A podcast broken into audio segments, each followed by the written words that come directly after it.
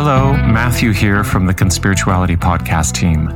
The following is a sample of the bonus episode we produce every week for our Patreon subscribers. You can support our work and have full access to bonus episodes and other premium content by subscribing for as little as $5 a month at patreon.com slash conspirituality. Thanks for listening and your support, which keeps us ad-free and editorially independent. I want to tell you a story about a man who became so obsessed with self purification that he demanded a number of women sleep in his bed wearing as few garments as possible, preferably naked, while he embraced them throughout the night in order to prove he could not be aroused. Years before, at the age of 36, this same man decided to stop having sex he claims his wife accepted his decision to live in a sexless marriage, though reports are conflicted. Either way, the goal was his enlightenment, and so his celibacy began, as well as his wife's. Well, sort of. I want to tell you a story about a man who slept naked alongside naked women to test his dedication to celibacy after his wife died. The closest such female turned out to be his grandniece, who, at age 17, was summoned to not only be his walking stick wherever he went, but also began undressing and lying with the 74 year old man. And this was not her only duty. In her extensive journals, she chronicles the daily massaging of his body and bathing, and this ritual could take an hour and a half each morning, as well as the cutting of his vegetables if the man were alive today, we would recognize his eating disorder as orthorexia, the constant elimination of foods until you only eat one or a few approved vegetables for weeks or months at a time. His quest for sexual purity extended to nourishment as well. There was another grandniece and a female doctor, all of whom slept naked besides this man, who was a half century or more older than each of them and all of whom bathed and cooked for and cleaned him. In fact, there were many women, though no accurate documentation exists of exactly how many. Some appear to have been willing, but others were not. Since he was a charismatic and beloved man, a national hero, who would say no? Some of these women were not allowed to sleep with their own husbands, though they were required to lie naked with him. Not only that, young boys and girls under his care were to bathe together, naked, and not become aroused. His personal experiment extended well beyond the boundaries of himself, for this man knew the way and was going to show everyone else, regardless of the harm being caused to them. Harvey Weinstein?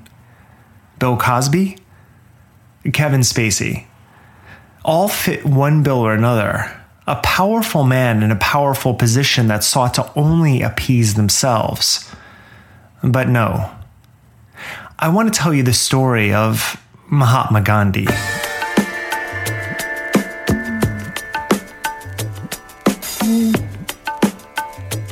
Last year, the National Park Service in America turned 100. In honor of this momentous event, the nation's most well known environmental organization, the Sierra Club, celebrated by renouncing its own founder, John Muir. In 1892, the Scottish American naturalist that became one of the most famed environmentalists in American history founded the organization, serving as its inaugural president for 20 years. We certainly would not have had a conservationist movement to the degree that we do without Muir's influence. But it was the 19th century, into the early 20th, and at some point, Muir made derogatory remarks about blacks and indigenous Americans. So in 2020, the current executive director of the Sierra Club, Michael Brune, said it was time to tear down more monuments. Quote, as the most iconic figure in Sierra Club history, Muir's words and actions carry an especially heavy weight. They continue to hurt and alienate indigenous people and people of color who come into contact with the Sierra Club, End quote. A few years prior, the Sierra Club noted that Muir was progressive for his era an important distinction to make during a time in which all of history tends to get lumped together in a bucket called not now, so they should have known. A few years is a lifetime in social media terms, and so Brune kept rethinking their stance. Yet, even in his lifetime, Muir renounced his former feelings about Native Americans after living with a number of tribes. His biographer, Donald Worster, explains He saw the effects of white immigration and the diseases that came along, wiping out whole populations. The presence of alcohol and its effect, trade relations that were not good for the Indians. He wrote a diatribe against the white invasion he said this is something the government should be up here doing, taking care of and protecting these people from being exploited, from being hurt and dying from all this. It wasn't just the Indians who got him saying unflattering things. The white population, the people who were invading, the frontier types, and the miners, he thought they were uncouth, savage, brutal, dirty, given over to alcohol. His writings are full of those descriptions, Nobody gets upset about that. Muir would come around even as he kept friendships with influential men that would go on to promote eugenics, for example. While Muir didn't participate in the worldview, he also didn't speak out against it either. And there's the rub.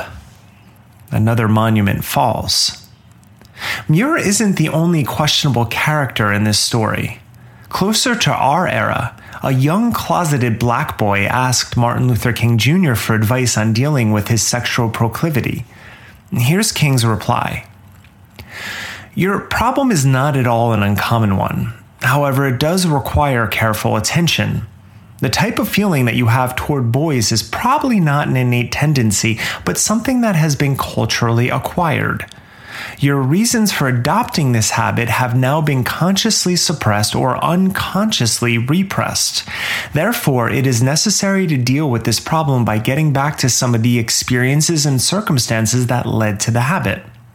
In order to do this, I would suggest that you see a good psychiatrist who can assist you in bringing to the forefront of conscience all of those experiences and circumstances that led to the habit you are already on the right road toward a solution since you honestly recognize the problem and have a desire to solve it. Like Gandhi, King memes are rampant in the circles I associate with. And of course, Gandhi's influence on King is well known. King was also known for his sexuality, albeit in a different way than Gandhi. He wasn't trying to prove himself by not having sex. I haven't seen any calls for canceling King or Gandhi, nor is that why I'm recording this episode today. And as for Muir, his star, as influential as it was on the environmental movement, isn't as bright as the others. And beyond the confines of activists and ecological warriors, citizens barely know his impact. But I'm not concerned with canceling any of these men. I am, however, interested in another question who decides who gets canceled and why?